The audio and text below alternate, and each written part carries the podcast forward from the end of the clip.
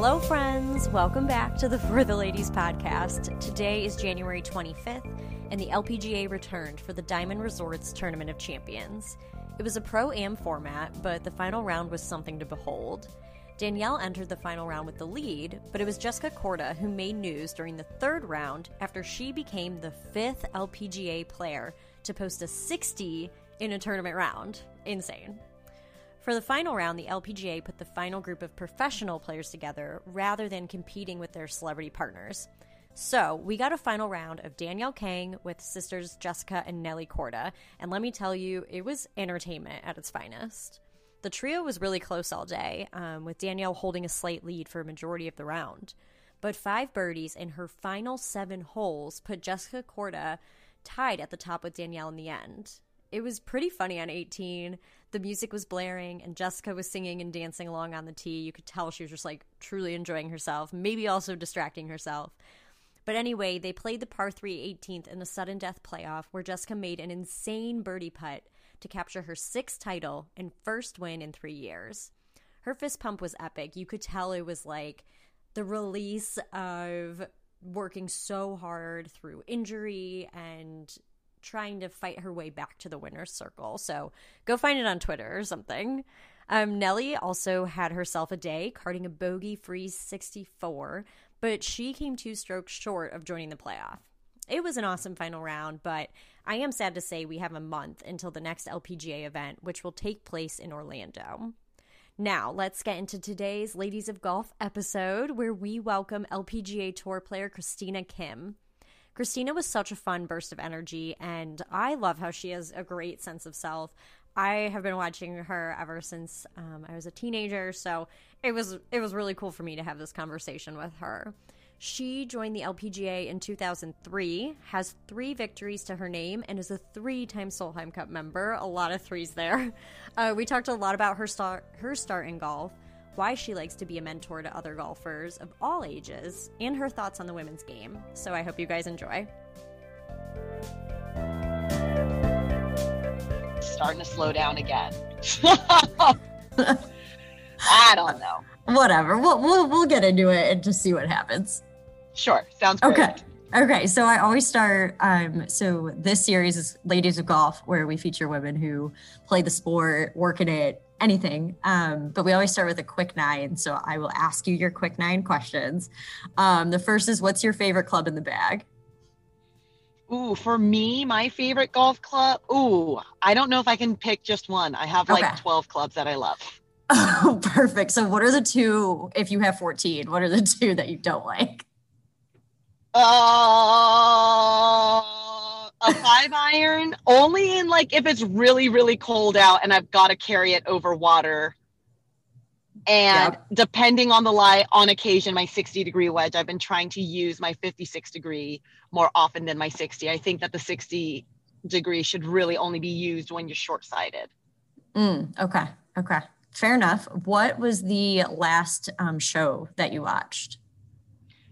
So, uh, you know, we're in the new year, we're in 2021, and I'm not going to lie, the last show that I watched was pre lockdown because I Oh my told myself, in case things get really bad, I do not want to have seen all of Netflix, Hulu, Prime, HBO, everything.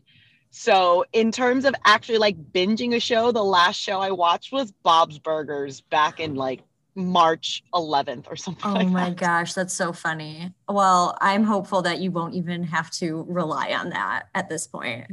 I, I I fully agree with you. I do watch the news like almost 24 7 though.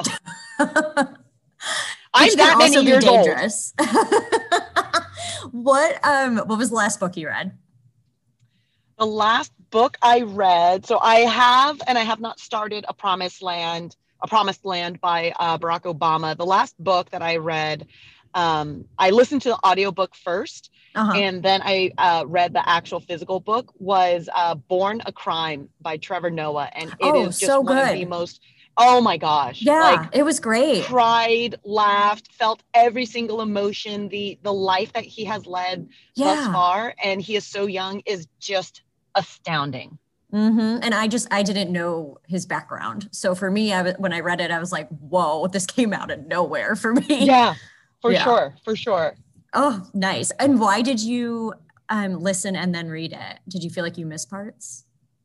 No, I just wanted. I I I'm I'm big into audiobooks, um, and I am the kind of person that if I come across an audiobook and I really, really, really enjoyed it, I will uh, want to um, further my um, support of the author, yeah. the say comedian at uh, you know obviously he's the author as well um, and just you know and and just read it yeah. You know, and I, I love to read as well. Um, so for me, it was just kind of like one of those things where I was like, I'm going to read this after listening. I, I, well, I'm first going to listen to this. And then I listened to it. I was like, I'm going to read it and I'm going to continue to support Trevor Noah because he's amazing.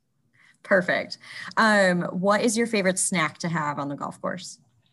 My favorite snack to have on the golf course. Um, so I've been uh, living a keto lifestyle for over yes. a year now. And mm-hmm. so for me, I am obsessed with pili nuts, P I L I nuts. They're a nut from the Philippines that is like the most perfect when it comes to like a keto lifestyle in terms of macros.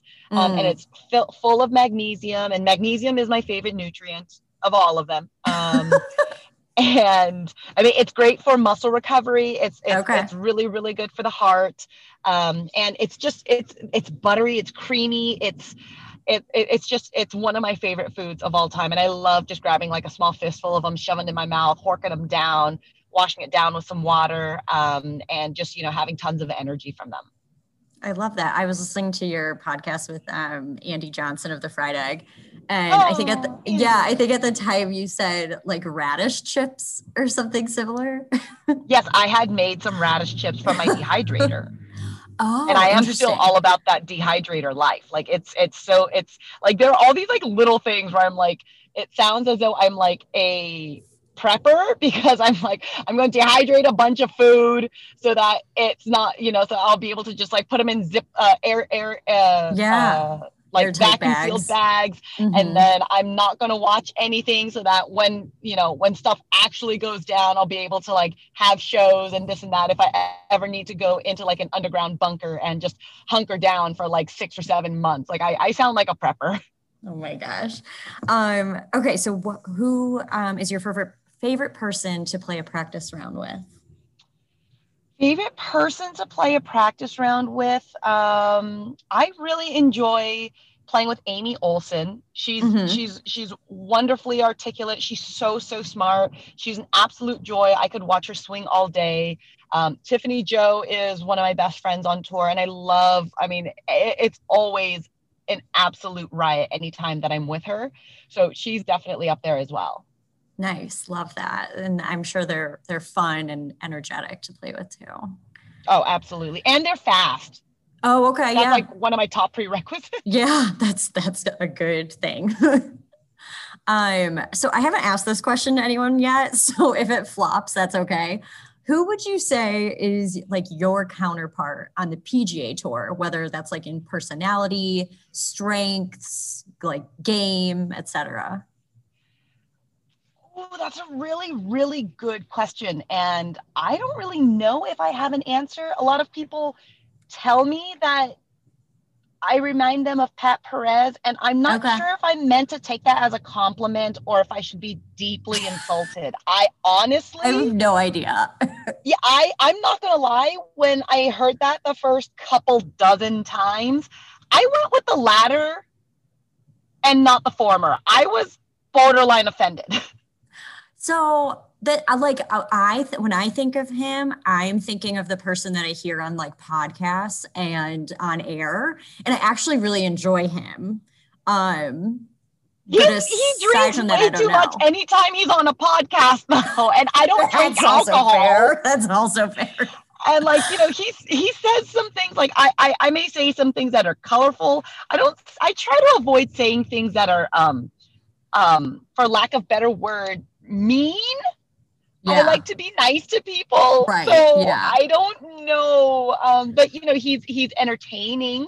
sure uh, to some people. So I guess you know, I, I I I guess maybe that's where they're going with. But I'm like, you're telling me you don't see any any sort of similarities between myself and say Zach Johnson. We're both really good people. yeah, I, well, so I really don't know. That's funny. I right. It's like one of those questions that I'm like very curious about, but I'm like, one, does anyone actually think that way? And then two, I I was not expecting you to say Pat Perez. I didn't know what you were going to say. that was not. I don't know what so. I would say either because I'm like, I sit here and I'm like, I really don't know if I would say there is a quote unquote counterpart. Sure. Like maybe the closest I would say would be like a Max Homa okay. because we both yeah. love to laugh and yeah. we, you know, both seem to have, you know, a pretty good um, appreciation for life and we don't take ourselves too seriously.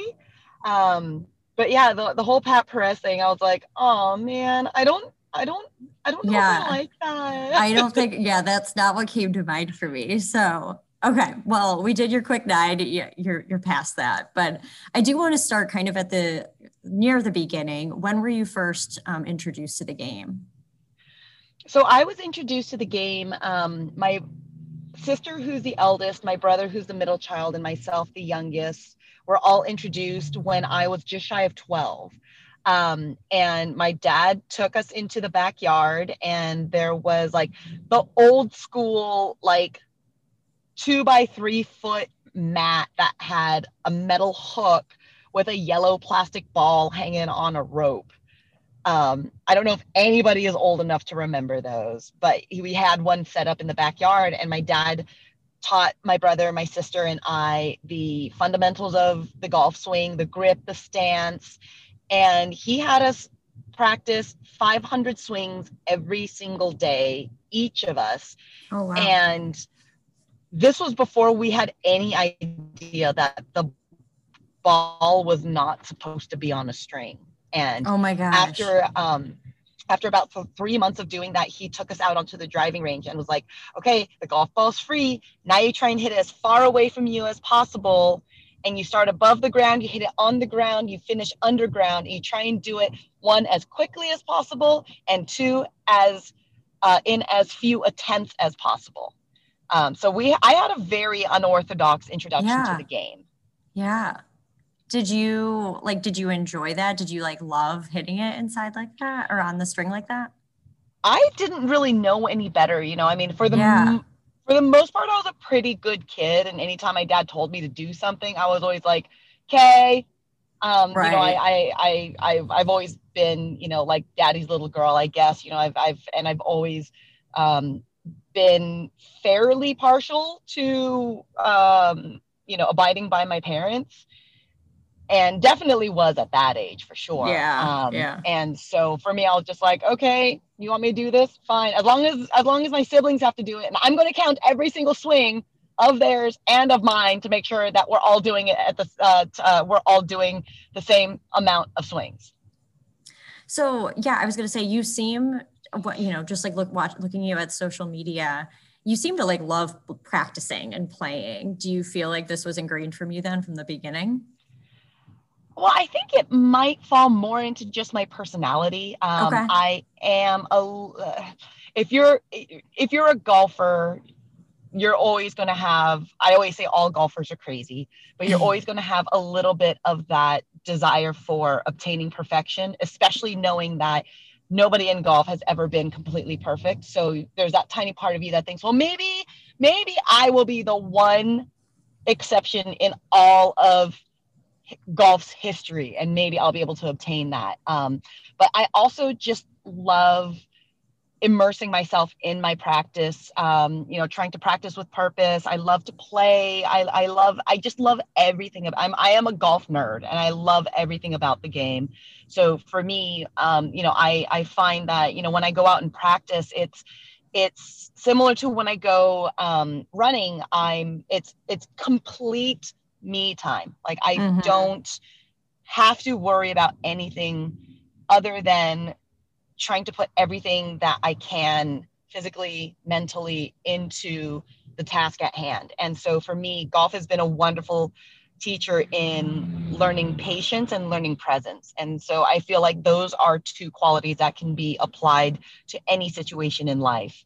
So that for me, it's you know, it's it's practicing and, and working on more than just making contact with the golf ball. Mm-hmm. When did you realize that golf was something you could do as a career? So this is kind of silly because um, when I started playing in golf tournaments when I was 12, uh-huh. I my my dad would traipse about and again we're talking about like you know mid to late 90s okay. He would traipse about with every tournament because obviously you know i couldn't drive myself with a camera like a video camera on a tripod and he would film every shot that i took and we would go back and watch it at night yeah. And do like, you know, like replays of, you oh know, my gosh. what I was doing. And so I didn't know the very first time I came across professional women's golf was um, we were watching what was back then the Dinah Shore, which mm-hmm. then turned into the Kraft Nabisco, and which is now the ANA Inspiration, the first major um, tournament in all of golf every mm-hmm. year. Mm-hmm. And I remember seeing Dottie Pepper on the 71st hole and she mishit her um, shot. She mishit her tee shot, par three, and she hit her shot and she said, Damn it, Dottie. And so I was like, Oh, one, I think we got our, our wires crossed with someone else's feed. And two, you can swear on the golf course. so I kind of blame some of my colorful language to the great Dottie Pepper. Oh my um, gosh but to answer your question, I honestly didn't know you can make money playing golf. All I knew yeah. was I wanted to play golf for the rest of my life. And okay. again, you know, when you're like a kid, you don't yeah. understand the concept of having a career, making money, paying bills, having a mortgage, all of that stuff. You're you're a kid, you're carefree. You don't you don't understand any of those things. And so it was when I was 16 years old, my dad had transferred me from local junior tournaments to a couple of national junior tournaments to a couple of national um, amateur events. And then I started playing on what is now the Symetra Tour as mm-hmm. an amateur. And I played six months on the Symetra Tour. Um, and my dad was like, you know, my first tournament, I lost in a playoff to Beth Bauer. And I, he was like, you know, we would have made, or not we, you would have made X amount of dollars. And I was like, why would I have made money? I was like, there were no bets or anything. I was like, I don't understand. He was like, no, you can make money playing golf. And I was like, what? and I was like, that's what I want to do. I didn't know I could do something that I love and be able to make a living doing that. So it's kind of embarrassing that I was about 16 years old. Well, I, and I, you know, the game has also changed so much. Like some of these junior golfers, like they they know the steps that they're going to take. They're going to play college golf, and if they can play professionally, they will. So it's much more predictable now, I think. And even so, like I, you know, I have a really strong amateur career. Maybe I bypass college and I go and I turn professional. But people kind of have that plan because because so many more people have gone through it. Right, right. Well, my dad had had basically had a plan like that installed for me. I was just I mean I was I was a prime example of living in the moment which That's so great. many kids in a lot of ways are. You know, yeah. I I I am just all about the here and now and I definitely was much more like that when I was younger. I was AKA uh, I was kind of stupid. no, it's fine. Um, I was gonna actually ask you this later, but we're kind of on the topic of it. So I was listening to Mike Whan on the No Laying Up podcast, and he made this comment about um, like he said, you know, the women, the future of women's golf it, it's already here. They're playing in high school and they're playing in college, which is so obvious, but it's just something I don't think about very often. Like we always think about the future of the game. Well, the future of the game is happening right now. Um, yes. Do you pay attention to amateur golf at all? I do pay attention to a bit of amateur golf. Um, mm-hmm.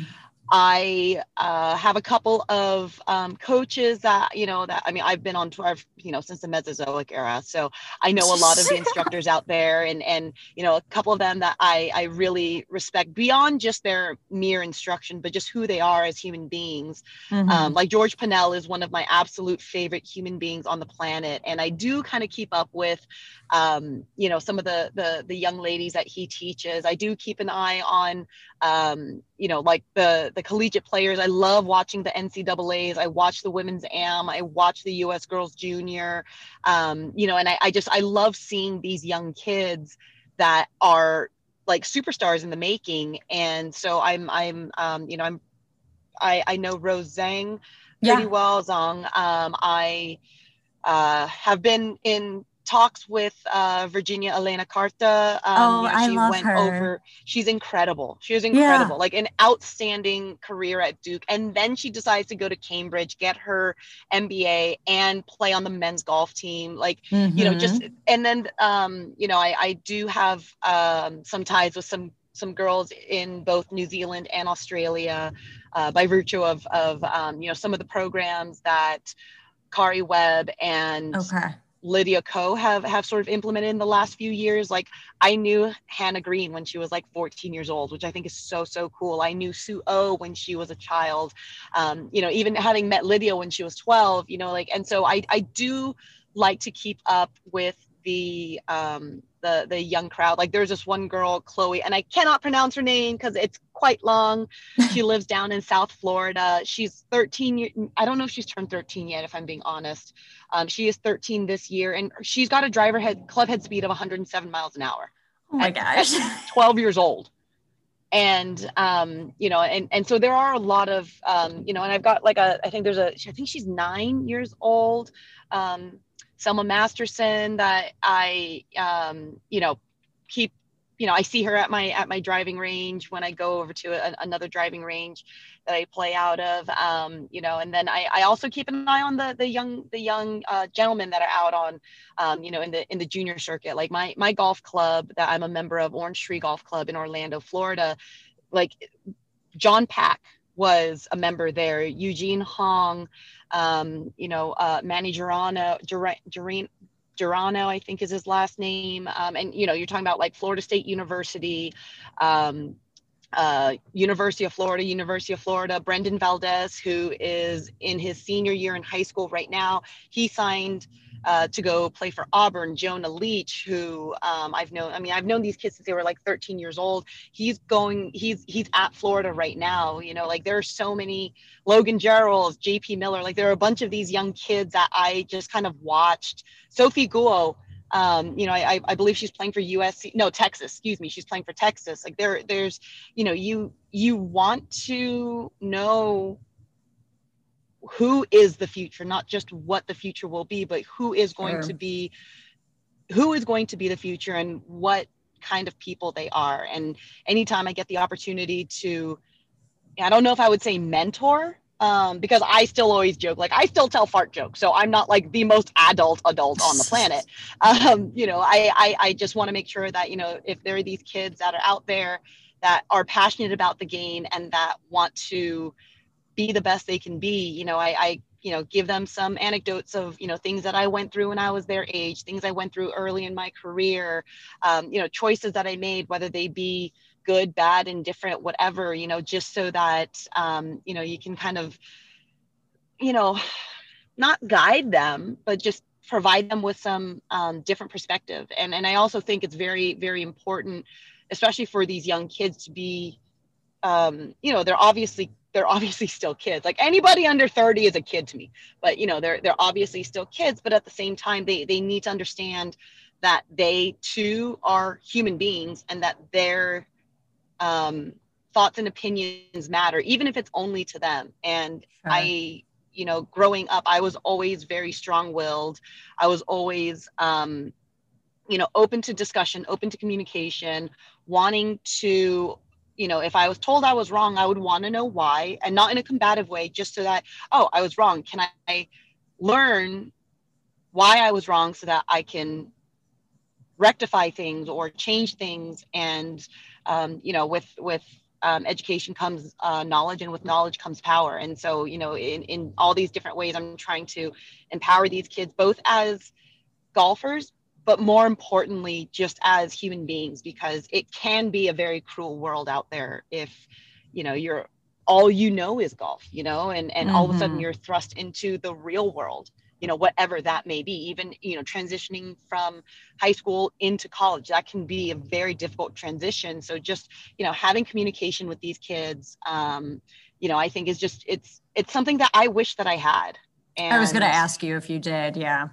no, I, I actually did not. Um, you yeah. know, the closest I ever got was I met Juli Inkster when um, there was a golf tournament when I was a junior mm-hmm. at um, Los Altos Country Club, which her husband at the time was a director of golf.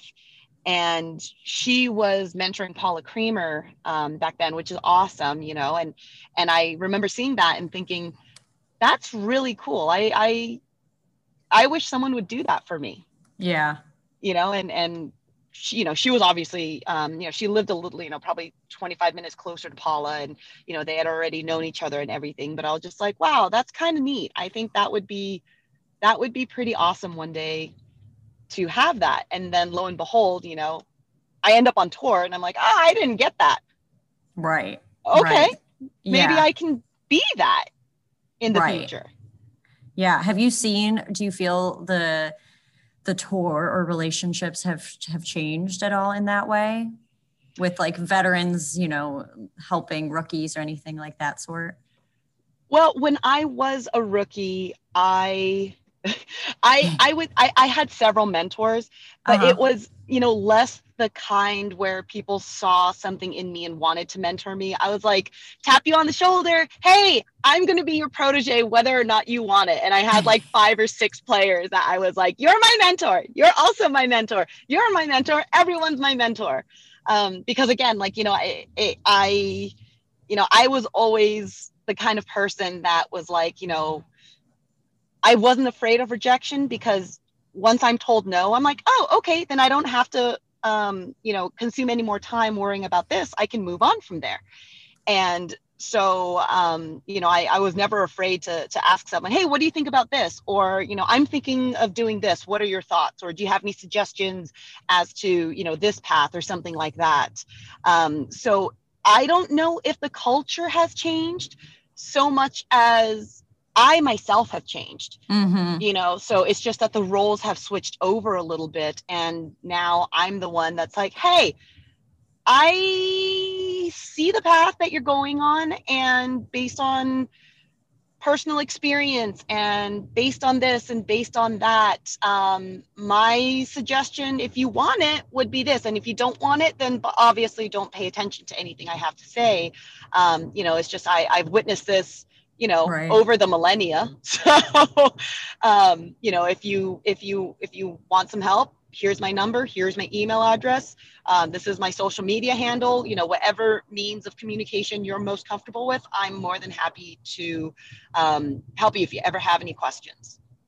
Yeah that's great. And, and yeah i just i i'm not privy to really how all of that works now and what the relationships are like on on the tour I will say, sorry to interrupt. No, we do ahead. on the LPGA tour. We do have. Um, we used to have like a big sister, little sister program where it would be mm. one player that had been on tour for a few years that would take a rookie under their wing, and then it had morphed into uh, like a pod system where you have a staff member, a, a player who's no longer an active tour player, as well as a an active tour player that's been on tour for a few years, and we get like a handful of rookies, uh, which we call our pods. So we do have that, um, and I did participate in that for a number of years.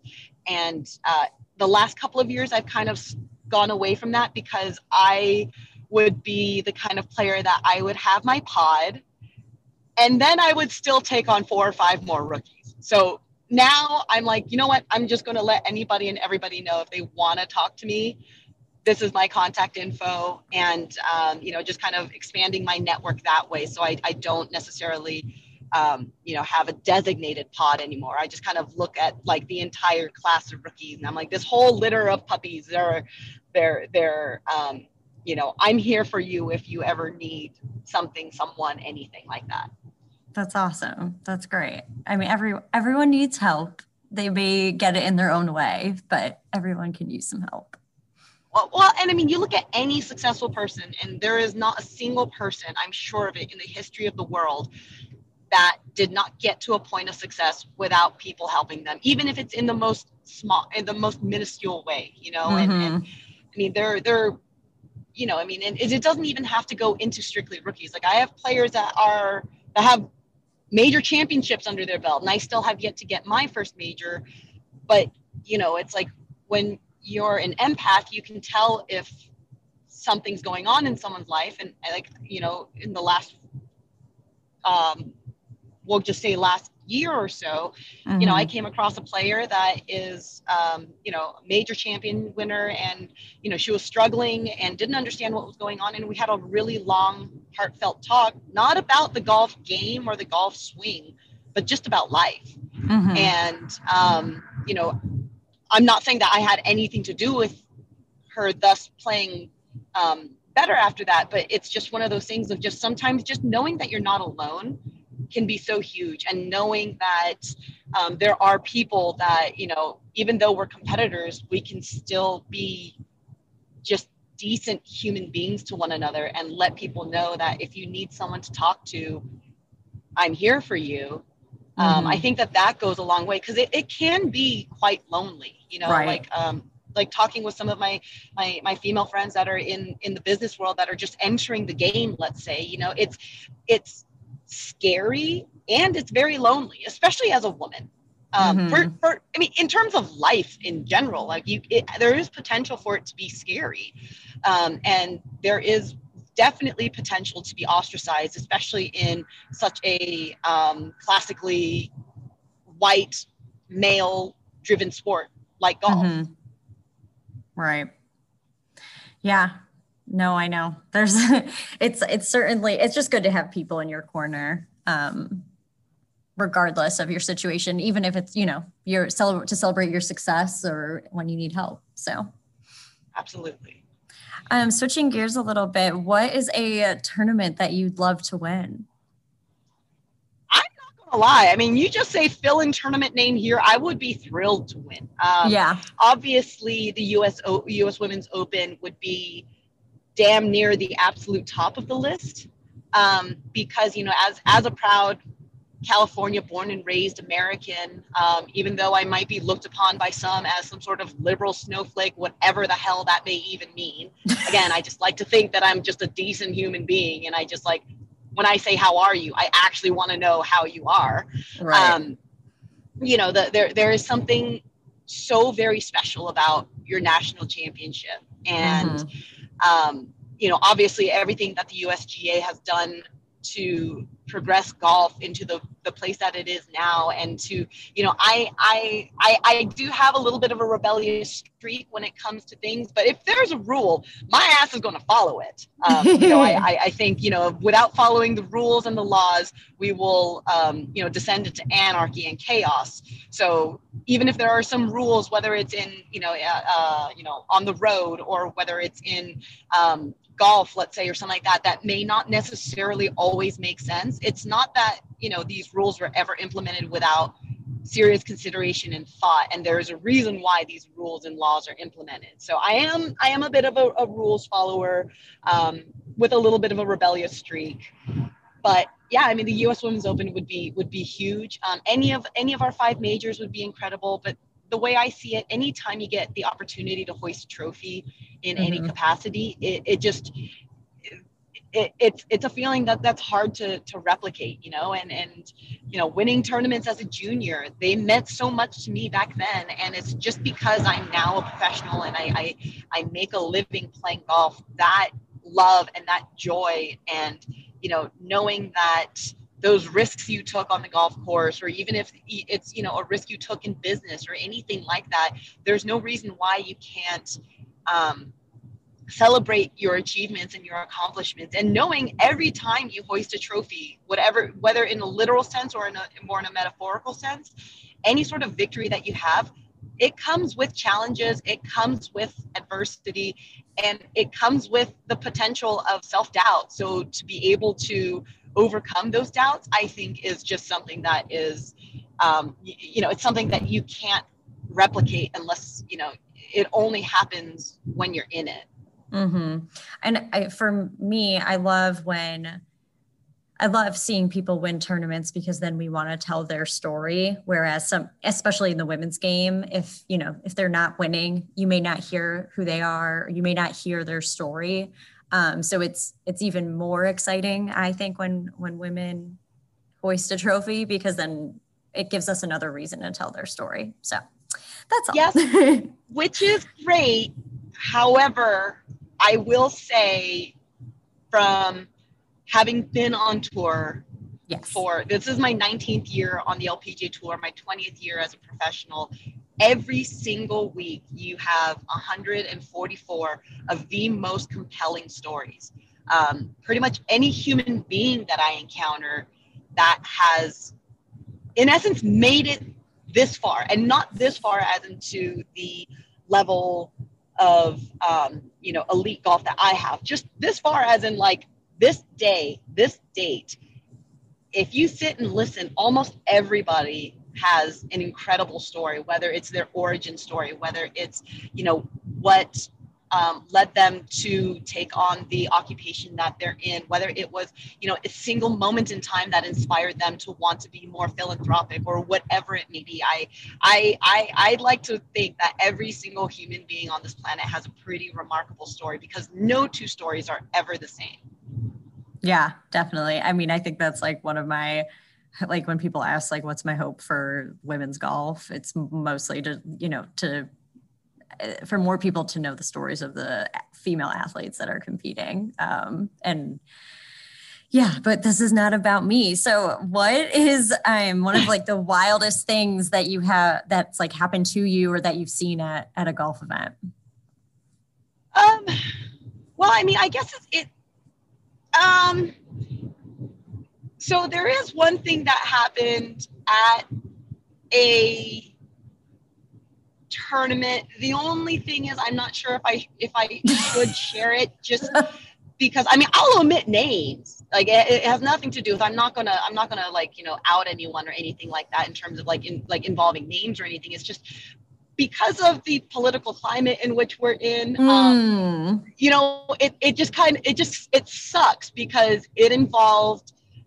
Uh, a couple of instances that happened when we had the U.S. Women's Open at um, in Bedminster, New Jersey. Mm, mm-hmm. And okay, I will share. I will share one. Um, okay. And it's not really wild. It's just for me because it involved me. I just found it like like like hysterical in the sense of the alternative definition of just hysteria of just like crazy. Um, so on Friday of the U.S. Women's Open, I had to go three under in my last six holes, including making, you know, a curling eight foot putt in damn near darkness to make the cut, and I did. Um, and that was probably one of that's probably one of a handful of shots I think I will remember for the rest of my entire career because yeah. it was just such a slog. I mean, obviously, like I said, you know, I hold the US Women's Open in such high regard. And, you know, I didn't start off the tournament the way that I wanted to. And I had to scrimp and scrape and I had to fight my way to even see the weekend. And I remember because um, I had just started wearing the Whoop band that everyone's hopped on the bandwagon for. Oh my gosh, look at you. I've been wearing the Whoop since the day it became available to the public back in April of 2017. Oh my gosh. So I had it on my wrist and I had this eight foot curling putt in like I could not see the top row of the grandstands of the 18th green. And so it was a difficult putt to read. I drained the putt, and I remember as I was reading the putt, I could hear my heart in my ears. I could feel it in my brain. And when I made that putt, I let out a whoop and a holler that might have rivaled any of my celebrations in the Solheim Cups. Oh my gosh. It was one of the most like important putts in my career and it was just to make the cut but everything like for me it was just there was so much writing on it and there was so much importance to it. And so i go out i'm like one of the last groups to finish and thus i'm one of the first groups out um, the next morning. And so i go out and i play. I and, and i was the first group out. I i we finished like an hour before the second group um, uh, that had teed off because you know I'm not a slow player. And um, so the girl that I was paired with, we just we just went and I shot four under, jumped up into the top 10 of the leaderboard, went from like oh barely gosh. making like went from making the cut on the number to top 10 on the leaderboard. And I told my caddy, I was like, dude, you we you were out here so late last night because we finished so late. We were first off this morning. Just do me a favor, leave the bag on the putting green, go grab some lunch, and then go home. And he was like, Are you sure? I'm like, I need to go get some physical therapy. I need to go get lunch. Um, you know, I might have made a joke like I'd probably have to go poo at some stage, you know, like that's just kind of how I am. And I was like, and I, I can promise you, if I need to take the golf bag to the driving range, I'm pretty sure I'm enough of an adult where I can do that myself. Right. You've done some great work. I want you to get some rest. That matters to me more than you staring, watching me hit golf balls. And so he was like, okay, if, as long as you're sure. And I'm like, get out of here, please. Um, that would make me happy. And so he puts my bag down on the putting green. I finished before the leaders even started warming up. That's how, like, that's how that's how early we finished. Yeah. And so I go, I get my physical therapy, I go, I get my lunch, and then I come back, and the entire putting green is deserted. And um, in terms of the parking and everything, we were uh, forced to utilize valet. And so um, the valet crew, you know, I, I uh, we are required to use valet, and and so I saw one of the girls, and she was like, I was like, hey girl, what's going on? How you doing? And she's like, oh, she's like, um, just so you know, because uh, at that time this was, you know, this was the weekend, and you know, it was this whole big thing that um, you know, uh, then President Trump was coming to Bedminster because he does he did stay there uh, a lot, a lot during his presidency instead of you know being in the White House. Um, so he would come to Bedminster and uh, stay there with his family, and he had chosen that weekend to um, come and stay because you know it's not like we had a you know major championship and all of that, but you know that's neither here nor there. And so I'm like, yeah, I'm like, this is my bag. She's like, I just want to let you know the Secret Service came by and they were flipping out over this quote unquote unattended bag. Oh no. And they brought the bomb sniffing dogs to check out your golf bag. And I'm like yelling at them. I'm like, I know her. She's got like the green tag on the bag that, you know, you have to pass it through security. They do a, um, a check right. and all of that stuff. She's like, she's just, she, she just finished playing. She's coming right back. And um, so I just found that hysterical. And so the next morning, you know, we have to go through the, um, uh, we have to go through the metal detector and it's like sure. you know, similar to TSA where they have the x-ray screening just to make sure that there's no, um, you know, because obviously we have to protect the president, you know, I mean, it's, it's, you know, he's, he's the most important person in, in, in the free world. So obviously you have to get everything checked. And I completely understand that, you know, like there was very, very high security measures that were being taken. Um, so you know, you you you accommodate, you make sure you arrive extra early to make sure it doesn't take into your practice schedule and everything. And so I put my bag through the X-ray machine, and they see my name, and they're like, "Oh, this is your bag." And I was like, yeah, hi. They're like, we were wondering whose bag this or who, like, which person uh, was attached to this particular golf bag. I'm like, yeah, I'm sorry. Like, I had to go get physical therapy it's that like whatever like I, I know you guys are just doing your job but at the same time i was also doing mine and i had relieved my caddy of his duties because he had he had a long you know 24 hours of work um, so I'm really sorry to put you guys under any stress or anything like that. And they just kind of like they laughed it off. They're just like it's it's just protocol, ma'am. Like it's just it, it, was just like so for me. It's just like it's just a crazy story because it's just right. like at no point have I ever put my golf bag through an X-ray machine. I you know the the only dogs that have ever come near my golf bag are like dogs from um, you know members at my golf club, things like that. And it was just you know obviously it was it, it, was a protocol in which they had to follow. It was just like one of those things. You're like, what do you mean the president of the United States is here? I'm trying to I'm trying to win the U.S. Open. So it was just oh the most gosh. like it was just absurd in so right. many different ways. It was just comical. Oh my gosh, that's. And then I have another wild. story where I ripped my pants from belly button to the top of my ass crack. But this was Not before I week. before I teed off. This was no no different week, different week. Okay. Um, this was uh, this was but this was before I started my my um, my warm up and everything like that. I got there before anybody else was at the golf course, and and it was at a tournament where the hotel was on site, so I was able to just kind of like clamp the front, clamp the back, and kind of crab walk back to my hotel room and change, and no one ever knew. Oh my gosh, so funny. Um, so I don't even like know how to follow that up. So we're just gonna have to like change, just like change gears completely, but that's okay. So um, I have a few like mailbag questions that some people submitted. Um, so one of them was, do you think you would consider um, an on-air media career after golf?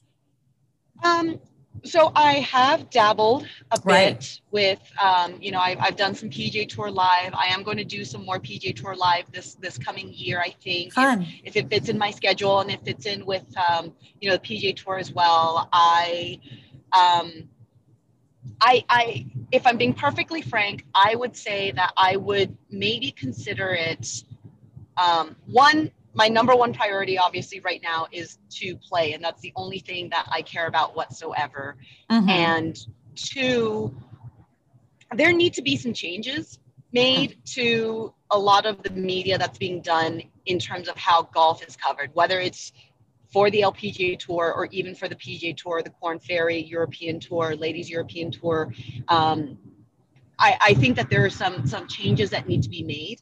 Um, I think that, you know, the, um, I don't have these figures, so I could be very, very wrong. Just based on my personal experience, the demographics sure. of golfers are changing. Um, mm-hmm. The types of people that are playing golf is changing. It's becoming a lot more diverse, both in age, well, not both, um, in terms of age, in terms of background, in terms of socioeconomical um, like standings and things like that. And so I, I think that there needs to be more diversity um, in golf uh, media in the same way. I, sure. I think that um, the game itself, you know, it's become a lot more athletic in general. You know, I mean, we're talking about Bryson DeChambeau, who's hitting his driver 400 yards.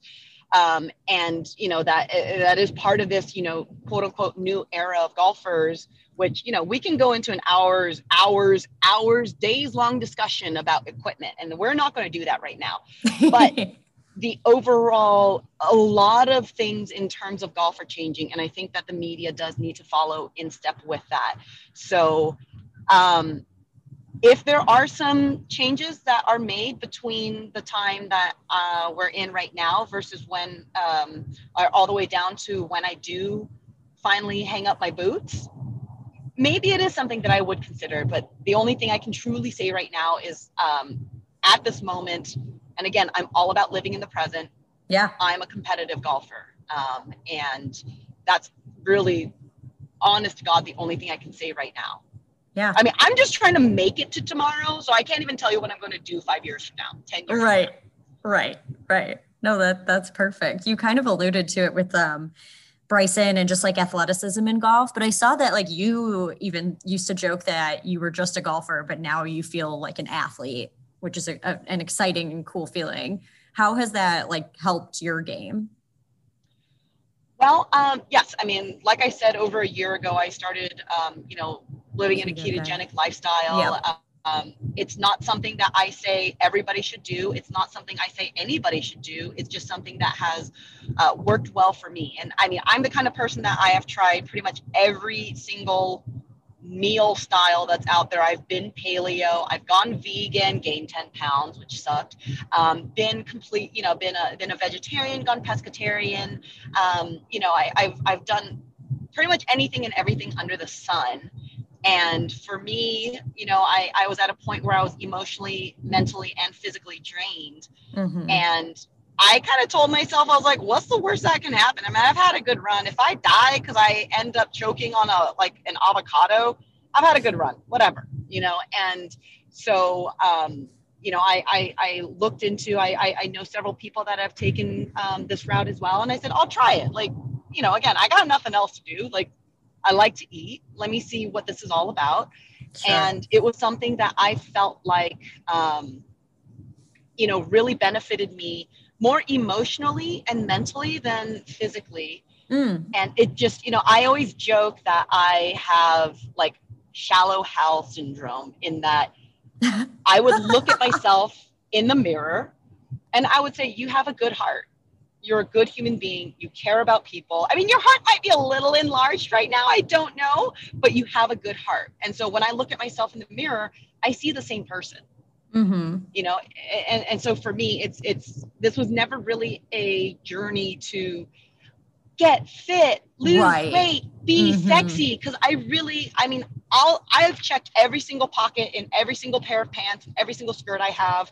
I've looked in every single purse I own. I checked my bra. I couldn't find a damn to give anyone else in yeah. terms of how, how other people perceive me. Mm-hmm. Um, so for me it was just i was like what's the worst that could happen? I'm like i i'm i'm exhausted. So obviously something has to change. Um, and by being physically exhausted and by being injury prone that's having a mental toll on me. And my mental my mental health matters to me more than anything else. And they're all intricately tied to one another. And so I um, started doing the ketogenic lifestyle. I, I, I was very fortunate um, in that, you know, I had a very high BMI and Mm. So when my body went from converting carbs into energy and storing fat, by depleting my body of the vast majority of carbs that I was eating, and they were they were terrible carbs too. Like I mean, I would eat candy, I would drink soda, I would eat you know like a lot of starchy carbs, things like that. Um, you know, I I kind of flipped the switch and dramatically decreased them, um, increased my fat intake of like things like avocado, various oils, um, you know, good hearty fatty cuts of meat, not in large quantities. Um, you know, I my body then went into ketosis, aka I think it thought it was dying and said we don't have any carbs converted to energy, so we have to find something. And it was like, oh, this girl's got a ton of fat in her. Like we can probably let's see if we can use that and turn that into energy. And so, you know, I lost like 17 pounds in the first three weeks. Um, you know, I, I lost like I don't know, like 37 or 35 pounds in the first three months. Um, wow. You know, it, it, it took me like nine months. I had lost like 60 pounds and I've, I've, I've been continuing to slowly, um, you know, lose a little bit more fat, a little bit more fat. And, and, you know, about four months into it, I was like, okay, I think I'm in a place where like my knees can handle me jumping and running again. Okay. And yeah. So I just started, you know, and I said, you know what? I mean, I want to give myself the best chance that I can. Um, I've been going through a ton of golf swing changes. And I said, let's, instead of just working out, you know, and, and doing these, um, you know, isometric uh, exercises and, you know, doing upper body this day and then, you know, doing butt and back and whatever, you know, all those things, you know, I was just like, why don't I find someone because golf is not just my occupation, golf is my life. Like I said, mm-hmm. I'm a mm-hmm. golf nerd. I'm like, why don't we see how good we can get? And so I started seeing um, Ryan Blackburn, um, who is also located in Orlando, and he like he his his um, gym is like 15 minutes from my house, which is perfect. And I said, I told him, I said, hey, why don't we let's give this a go? Like, again, what's the worst that could happen? If I die tomorrow because I worked out too much, okay, you know, like I was just like, let's just dive in and see what happens. And so between, um, you know, feeling more mental clarity because I had less stuff floating around in my brain that was not um, um, allowing me to be efficient with myself. Um, because I, I, you know, there's no scientific proof to this whatsoever, but I always tell people like, because your brain is, um, it's not a muscle, it's a globular organ that's comprised of about 60% fat and so I always joke, you know, like when I eat my mackerel, I eat my salmon, I, I drizzle olive oil on almost everything I have. Although now I'm like obsessed with this new oil that's derived from algae.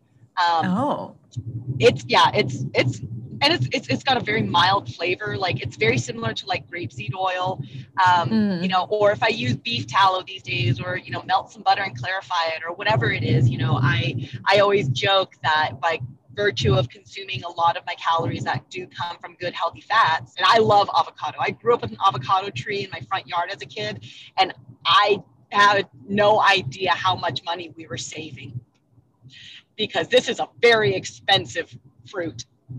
Um, and so I would always tell myself that, you know, your brain is made up of mostly fat. So you're eating brain food. And, you know, again, there's no scientific data backing that whatsoever that I'm aware of. I, I don't know. Um, but, you know, so I felt like I had better mental clarity. You know, I was um, you know, even though they are high fat, they're good fats, and I was eating a lot cleaner. Um, you know, I, I haven't had a soda in, you know, I don't know, 15 months or something like that. And, um, you know, so for me, by having that mental clarity, it allowed me to understand my golf game, my golf swing. And I said, let's get strong, Yeah. you know, and I spell strong with a K in the back. That's strong. And I say to my trainer, I was like, let's just see what happens, you know? And, and so with all of the movements, he's increased my mobility. Um, he's increased my stability. My strength has gone through the roof. I can see my lateralis in uh, at the top of my thigh now, which is really, Yeah. really cool. It might be my favorite muscle. Um, and so, yeah, so now I do feel more athletic, you know, and it's not just with my golf swing and my golf game, it's with every movement, the way that I walk now, you know, Yeah. the way that I, I can actually, like, I feel like I can truly feel my body moving, you know, and it's not just like kind of slumped over or, you know, kind of dumpy doughy or anything like that. It's just like I can actually feel myself. It's almost as if everything that I'm doing, I'm like stalking the earth, which is, which is, you know, and not in like a predatory way, but it's just like I feel confident. I feel strong. I feel like, you know, if I need to, I can outrun my slow friends. Um, you know, like I, it, it's just like all these amazing things that I just feel really, really good. And, and a lot of that I think is attributed to the lifestyle change that I've made because it's allowed me to feel mental clarity that I have not felt in over a decade. And with that Yeah. mental clarity, you know, um, stabilizing emotionally. And by being emotionally stabilized, I feel like I can make smarter choices with everything that I do in life, including the choices I make on the golf course.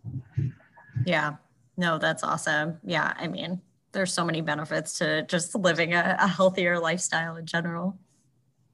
For sure. And I mean, but again, this is not something that I would say is something I recommend for anybody. You know, some people would Right. still look and say high fat is not the right way to go. Like it's not, you know, I, I, I- I, right. eat you know a ton of vegetables and things like that or whatever else but you know some people they just they don't they some people will not be able to um um gain you know benefits from going ketogenic Right. You know some people they just process carbs really well my boyfriend he can eat loaves of bread all day long and he'll lose weight Oh my Whereas I'm pretty sure just by saying the B word, I probably put on a pound. You know, I have to like take that word and then I have to I have to like use that and remove those carbs from the rest of my intake for the rest of the day. Oh my gosh, I love it. Um, another question that was asked was, um, when did you start wearing the? I don't. We don't know if this is the right term for it, but like Kangol cap, like the cap that you wear. When did that Yes. become part of your look? That actually became part of my look. If I'm not mistaken, it was the third LPGA tour start that I had. It might have Oh, yeah, I'm pretty sure it was my third start. I, um, you know, I I wore your classic baseball caps, and a lot of times I would flip them around. I mean, I have a picture of me when I was 13 years old, hoisting up a trophy with my short, short, short, short hair, like like boy cut short hair, with my golf sandals and my Oh. hemp bracelets that I made for myself because I was cool. I mean, I you know, I didn't, I don't care. Like I look at those and I was like, dude, I was, I was killing the game back then. I Yeah. would never dare touch that now. But back then I was, you know, I was cool. Yeah, And, um, you know, cause I always tell people it's not what you wear, it's how you wear it. Although there are some caveats, like it has to be within certain parameters. And, um, so it was the third tournament and I went to a store with my dad and you know, I I I I'm not a big fan of wearing baseball caps in general. Yeah. I never have. There's something about the brim of the hat where it's like if you look in the mirror and it looks perfectly e- even, and then like I look up and it looks like it's kinked off to the right, and it was actually kind of messing with the way that my eyes were looking at the golf ball. Yeah. And so um, for me, I said I don't want a brim. Why don't we just wear a hat without a brim? And I grabbed a couple Kangol hats. I really enjoyed it and that was all she wrote. You know, I did go through a really like really silly fedora phase in like 2009 and 10. oh my gosh, I'll um, have to look. Oh yeah, I mean, but again, I was killing it. It was sort of like a, it was Right. like it was definitely an edgy look. Um, but and you know, I didn't care. I'm just like I, it's still That's a hat without liked. like a round brim. Yeah, I'm like again, it's not what you wear; it's how you wear it. Yeah. And confidence is the best accessory. Right. Well, that's what I was going to say. Yeah, yeah, yeah. Um, so the, uh, this is kind of silly. Who is your favorite rules official on the LPGA tour, and why is it Annie Giangrosso? Oh, well, so we have seven or eight rules officials on tour. Uh, Let's just Mhm. go with seven. And I can guarantee you that Annie is in my top seven.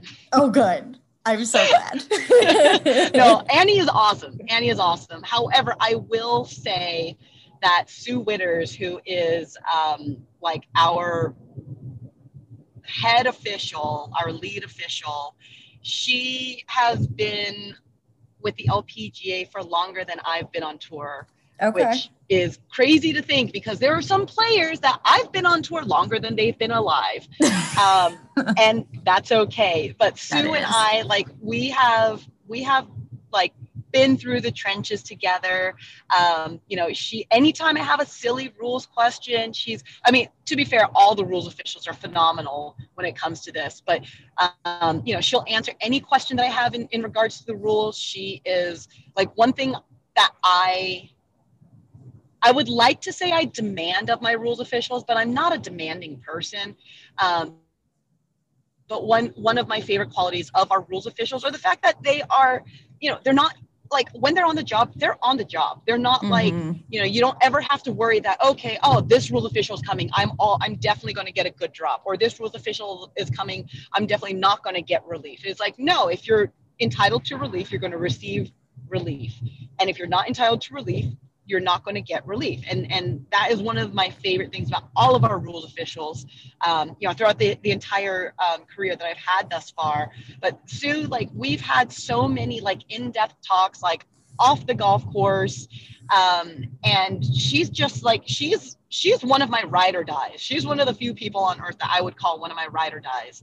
Um, annie's cool too though. Annie's great. I must say annie needs annie annie has never done anything wrong um, and she's so much fun and like you can clearly tell that she loves the game However, Yes. I will say that Annie, she's got to earn her licks. That's the way that I see it. You got to earn your licks. You got to be down in the trenches with me, and you know she needs a few more years on tour before she can over uh, she can overthrow Sue. But she's she's on a good track. Okay, perfect, perfect. We'll let her know. Um, so the, the the last question that I ask um, every guest is, um, what advice do you have for women who want to pick up the game? Do it. Yeah. That would be my advice. is just do it. It, it, and but it, it it falls in line with anything in life. If there's something that you want to do, do it. Why the hell not? And I'm sorry if I'm not supposed to swear on this podcast. I have Oh no, you're I, you're just fine. okay because i kept to most of my like you know softer words um there's there is no reason why you can't do anything that you want. And this is something obviously you know we're told from a young age this that whatever Right. whatever. But there are there are countless examples where this is the case. You know like um ah crap what's her name? Was it ashley? Oh my gosh. The girl from vanderbilt that was the um the goalkeeper Oh. for the women's soccer team that is now you know she she's she's kicked a, fi- a field goal. Sarah or she Fuller. kicked an extra maybe that's her name yes. Yes. Yeah, I think that's her. um Yeah. you know and and you look at something like football which is you know so classically you know testosterone you can smell it in the air everyone's covered in sweat there's all this grunting and all this mass being pushed around or whatever if she can do it, anybody can do it. Kamala Harris, the first female vice president, first vice president of color, um, mm-hmm. first, you know, South Asian vice president. Like all of, there's no, the only reason why people think women can't break these barriers is because they tell them they can't. Right. You know, I, I, I mean, anything that I think I can do, I'm going to, I'm going to at least attempt to do it because the of way course. that I see it, you know, we're just human beings. And, um, you know, am I going to sit there and try and lift a thousand pounds? I know my limitations. Right. If I built myself up to it, there's no reason why, if I dedicated myself to it, there's no reason to say that, you know, in about three years' time after lifting way too much, that maybe I would be able to do it. Right. But that's not to say that there's no way physically possible that I can't do it just because I'm a girl, just because I'm a woman. Um, you know, although I'm probably, you know, I've I've my that that firm belief that I have in myself, which is one of my favorite qualities of myself, might be one of the the, the qualities that might have gotten me in trouble in the past. But the way that I see it, anytime I encounter an issue with a person, more often than not, if it's just because I say, I think I can do this, and they say, no, you can't, it's more of a them issue and less of a me issue. A hundred percent. Um, yeah. So yeah, so I mean, if someone if someone wants to pick up golf, do it. There's no reason why you can't. Um, I would also say, um, you know, just just because um, you know, for the most part, women tend to be more um, community based, let's say, yeah, uh, and less of that lone wolf kind of thing have a have a friend pick it up with you and look like idiots and and relish in the fact that you you look like idiots. Everybody looks like an idiot the first time they pick up a golf club. Right. Everybody on earth that's ever picked up a golf club looks like an idiot because we don't know what we're doing. You know, and and, and it's it's a skill that you cultivate.